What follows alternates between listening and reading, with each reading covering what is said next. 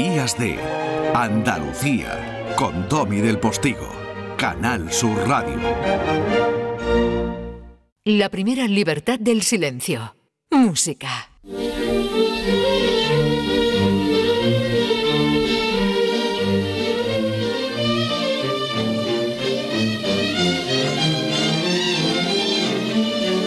Se ha quedado Manuel Navarro entre nosotros eh, este ratito para redescubrir, si él lo conocía ya, nosotros, yo desde luego descubrir a todas esas personalidades del mundo de la composición musical, de la interpretación, en fin, eh, virtuoso, gente que ha ido sumando escalones en la historia de la música, fundamentalmente siglo XIX, siglo XX, que nos trae el profesor eh, Gil de Galvez. Y hoy nos vamos a Córdoba, ¿no? A ver, Manolo, suéltame que te he dicho que no es plan de bailar un paso doble ahora. Es que tienes tipo de corte, tipo de corte.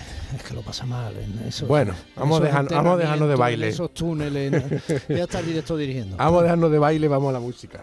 Bueno, estamos con Joaquín Villatoro, casi nada, ¿eh? Eh, natural de Castro del Río y que pasó la gran parte de su vida, la vida profesional más importante de toda en Jerez y por eso hoy está aquí. Un grandísimo compositor que fue fundador del Conservatorio de Jerez, fue el autor del himno de comisiones obreras y tiene una vida pues mm, políticamente bastante movida, ¿no? Eh, estudió en el Conservatorio de Córdoba, luego en Madrid, con gente tipo Conrado del Campo, Oscar Esplá, y luego se fue a París tanto en el año 31 becao como en el 51, con grandes compositores como Paul Ducas y también estudió la música vocal en la escuela de César Frank, que es especialista, ¿vale? Esto para los que están entendidos en música, estamos hablando de grandísimos compositores.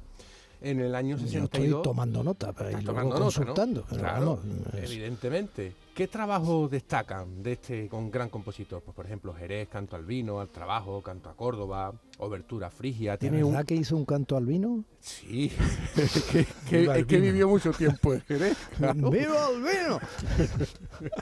Bueno, vamos a ver. Se, se parece ser que cuando se va a París por primera vez en el año 31, se inicia en el, en el- todo el tema del marxismo y es bastante activo Es que dura- eh, durante la eh, Segunda el República. maestro ¿eh? Gil de Galvez me vuelve loco, porque la semana pasada nos trajo a, a un compositor y a un intérprete que era absolutamente pío, era un sacerdote Sí, sí, que claro. fue prácticamente el- el- un poco uno de los eh, originadores, digamos, del Conservatorio de Música en Sevilla, etcétera, toda su vida vinculada a Sevilla, fue amigo de Falla, fue- pero muy pío, y toda su música religiosa, coral, y ahora me traes a un compositor marxista.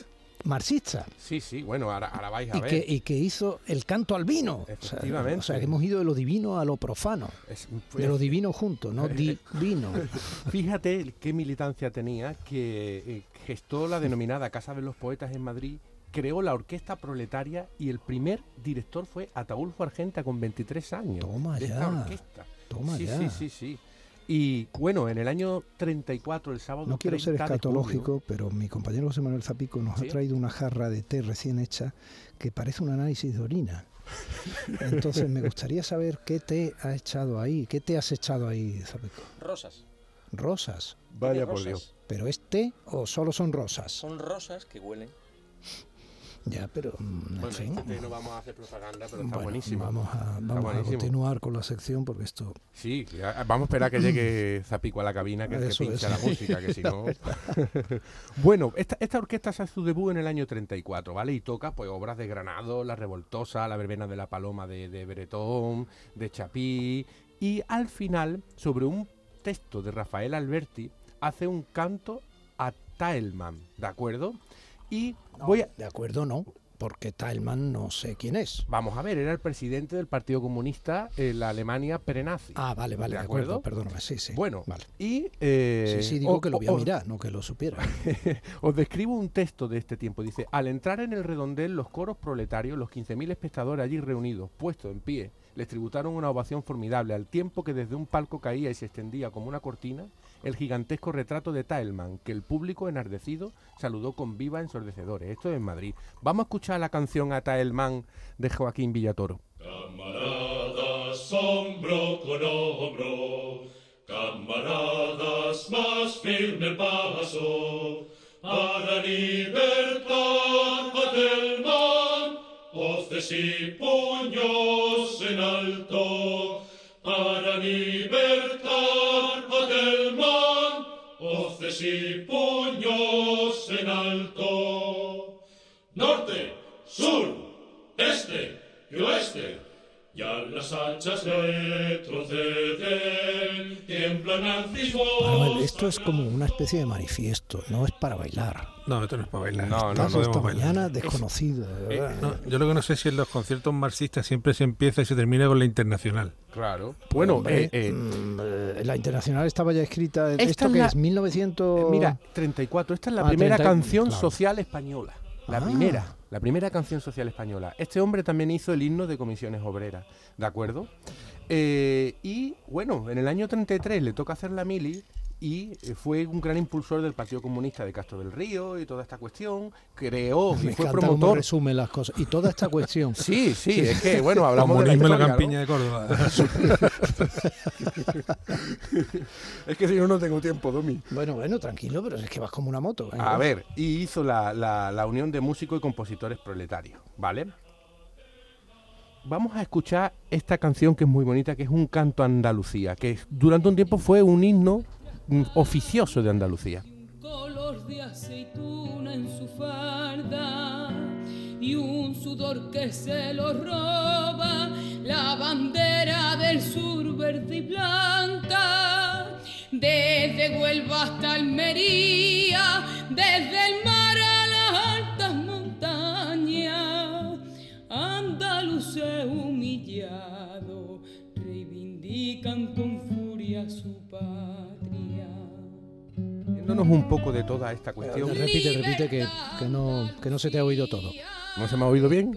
No, no, que, que estaba todavía cerrado el micro, sí, sí. Ah, bueno, a ver, eh, saliéndonos un poco de esta cuestión, eh, avanzando, tenemos que tener en cuenta que era un compositor eh, maravilloso con una gran formación musical en la escuela de César Frank. ¿Qué es esto? Pues esto es un posromanticismo que se centra auténticamente en la tradición, ¿no? Eh, ya hemos dicho que en el año 51 el presidente de la República Francesa le da una beca y se va a estudiar en la escuela de este grandísimo compositor. Vamos a escuchar el estilo de este compositor en su sonata para violín.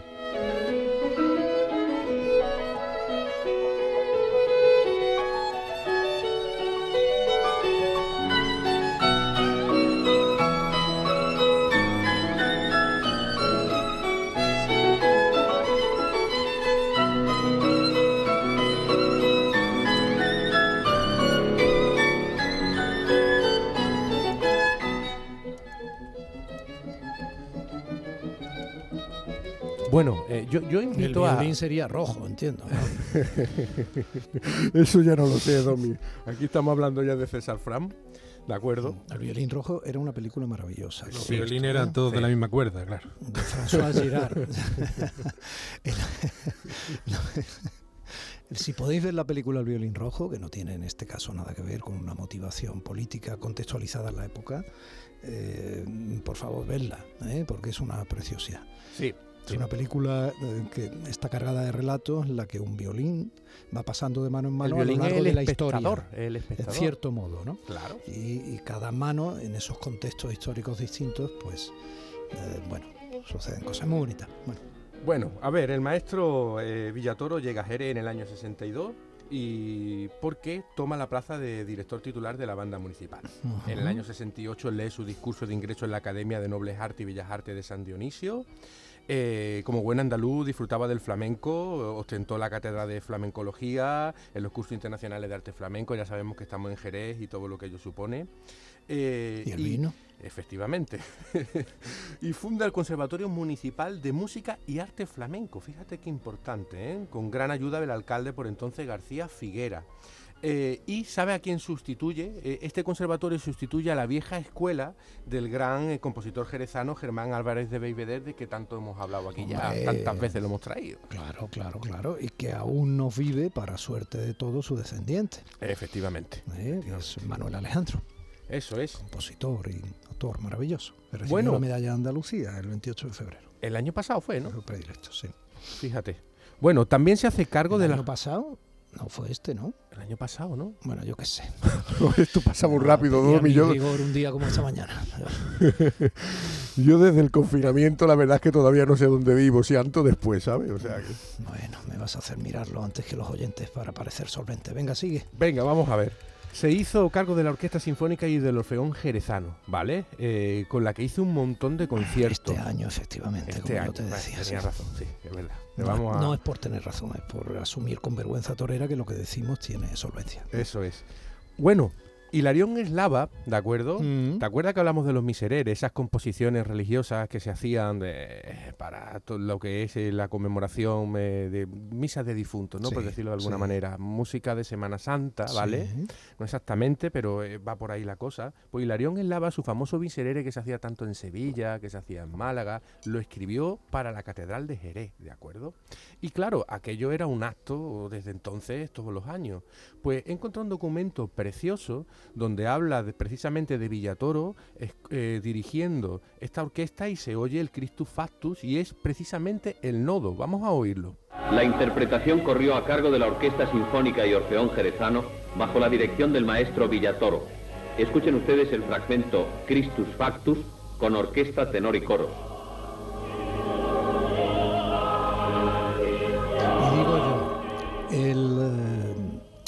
Comentarista del nodo conocía el pasado bolchevique mm, del maestro Villatoro. Pues la verdad es que no lo sé. Yo es que cuando he visto el nodo vi- eh, eh, he, he visto he visto una, una controversia tan grande entre unas cosas y otras que la vida que- es maravillosa. sí, efectivamente, que La me llama mucho la atención. No, y además es muy interesante ver cómo, eh, evidentemente, como seres vivientes evolucionamos en función de los contextos, ¿no? Es Sí. que, claro, puede parecer muy lógico que en los años 30 pues se, se abandere y se abrace lo que entonces supuso pues eh, los coletazos de una revolución de clases que en cierto modo transformaba el mundo, ¿no? Claro, y entendiendo que veníamos también de una monarquía que estaba muy desgastada, Hombre, por antes, con muchísimos hombre, problemas.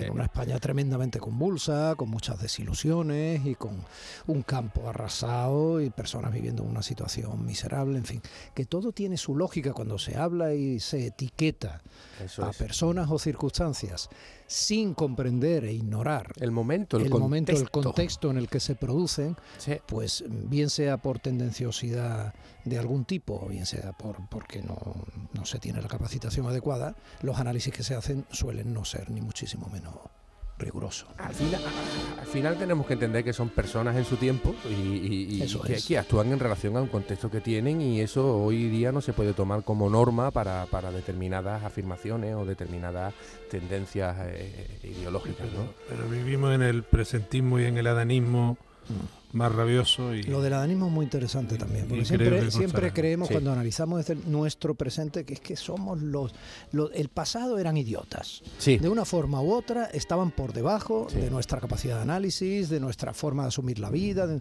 Ese adanismo es peligrosísimo, ¿no? Peligrosísimo, pero bueno. Sí. Sobre todo eh, el, el no conocer la historia en profundidad, eh, absolutamente toda la historia, que O- es o con- importante. o ¿no? conocerla con, con una tendenciosidad, como yo decía antes, inducida, ¿no? Que Claro, la, historia, la historia es historia y cuando la historia se transforma en, en otra cuestión, pues se convierte en algo, pues bueno, ahora estamos viviendo tiempos muy convulsos en el mundo también, ¿no? Y Bueno. precisamente lo que está pasando ahora en Rusia, eh, mirando, por ejemplo, una de las piezas que compuso Villatoro que se denomina El acorazado Potenkin, viendo la famosa película, Claro. pues está la escena de la escalera de Odessa, ¿de acuerdo? De- de- de- Magnífica. Bueno, la película de Eisenstein Eisenstein, es asombrosa, vamos, Sí, Y asombrosa. al final dices, la historia se repite otra vez, exactamente lo mismo, ¿no? Hmm. Es la misma historia. Hmm, Bueno, eh, esa, esa escalera de Oesa, de la Sí. que hablas, fue replicada por Brian De Palma en pequeñito, en su película Los Intocables, como homenaje precisamente, mucha gente no lo sabe, con música de Ennio Morricone, cuando entre gángsters eh, anda el juego y una señora va con un carrito de bebé bajando las escaleras de Central Station. sí. Es exactamente Ajá, es un la guiño a esa cuestión. un guiño al homenaje a esa... Sí, sí, eso a es- esa bueno, la historia fue que la gente salió a recibir toda la armada y todos los destructores y de pronto se liaron a tiros con la gente que Eso bajaba es, la escalera. Eso es. Bakulinchuk Pues- que monta el, el motín. Pues Brian De Palma se ahorra todo ese gentío y lo que pone como catalizador de la mirada de ¡ay Dios mío! entre el tiroteo Sí. es a la mamá con el niño con el bebé en el carrito. Sí, pues fíjate, aquí oímos una marcha de procesión, hizo varias, el, el maestro Villatoro.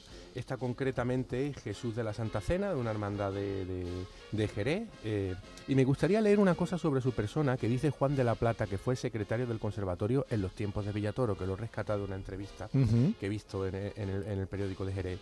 Y dice, Joaquín Villatoro Medina, siendo como era un gran músico, nunca dejó de ser un hombre sencillo, cercano, muy educado y respetuoso con los demás, tratando a sus músicos de la banda, de la orquesta y del conservatorio con verdadero compañerismo. O sea, al final eh, lo importante es conocer a las personas y, sobre todo hay una cuestión que es una máxima que se llama el respeto. Cuando se tiene respeto absolutamente por todo, real, eh, eh, con las palabras todo, todo es posible realmente, ¿no?